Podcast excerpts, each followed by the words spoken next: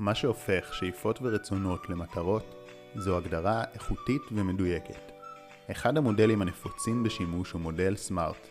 מה שיפה במודל סמארט זה שהוא מאוד קליט. ניתן לזכור אותו בעל פה, ואם אכן משתמשים בו המטרה הופכת להרבה יותר ברורה, בהירה והגיונית, שזה חלק חשוב ממה שנותן למטרה את הכוח. אז מה עם ראשי התיבות סמארט? S, ספציפי, מטרה ספציפית ומפורטת. המטרה חייבת להיות מוגדרת היטב, בלי הכללות, הפשטות, טשטושים, שלא נותנים מספיק כיוון ברור. הכוח של המטרות הוא בבהירות שלהן. לדוגמה, מטרה כללית תהיה אני רוצה להיראות טוב. זה מאוד מופשט. מה זה אומר להיראות טוב? בעיני מי? מטרה מפורטת תהיה אני רוצה להוריד 20 קילו שומן עד סוף השנה, ובחודש הבא להיעזר בסטייליסטית לקנות בגדים חדשים. M, measurable, מטרה מדידה.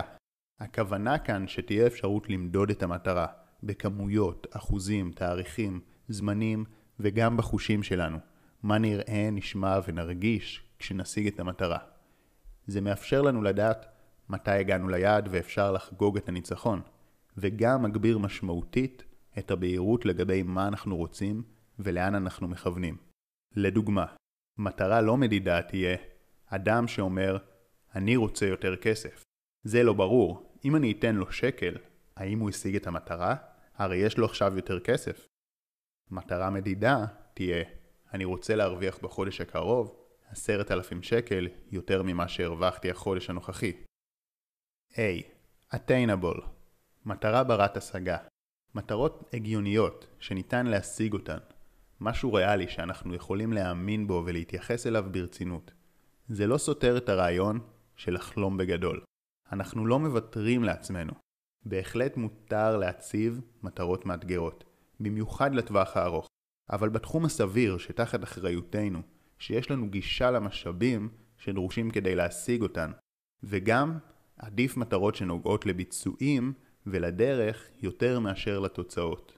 לדוגמה, מטרה בלתי אפשרית תהיה אני רוצה שבעוד חמש שנים יהיה שלום עולמי וכל ארגוני הטרור יהפכו לארגוני צדקה וכל הצבאות יניחו את נשקם עד שלא יישאר בעולם אף לא אקדח אחד. זה בלתי אפשרי. מטרה ברת השגה תהיה בחצי שנה הקרובה אני רוצה להקים ארגון שמקרב לבבות בין יהודים וערבים, ובשנה שלאחר ההקמה אני רוצה לקיים ארבע אירועים בהם אני מפגיש בין משפחות משני הצדדים, באווירה חברתית שמאפשרת שיח. זו בעצם מטרה הרבה יותר טובה, כי היא בידיים שלנו, היא באחריות שלנו. R, רלוונט, מטרה רלוונטית. למי רלוונטית? יחסית למה רלוונטית? התשובה היא רלוונטית למטרות ארוכות הטווח ולסדר העדיפויות שאנחנו יצרנו.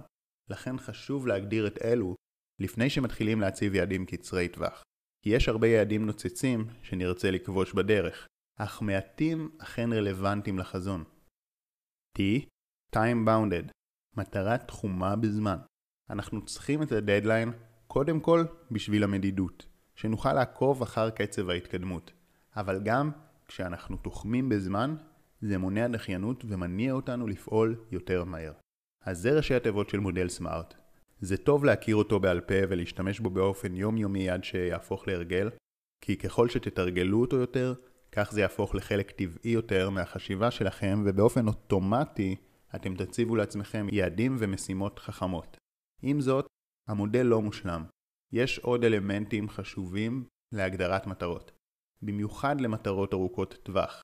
מודל סמארט הוא מודל שמאוד מתאים להייטק ולמשימות שבועיות ויומיות, אך כשמציבים מטרות אישיות לטווח ארוך זה קצת שונה, וחשוב לשים יותר דגש על המוטיבציה, וגם להיזהר שהדיוק של המודל לא ימנע מאיתנו מלחלום בגדול, כמו שאני מדבר בסרטון שאני שם ממש כאן.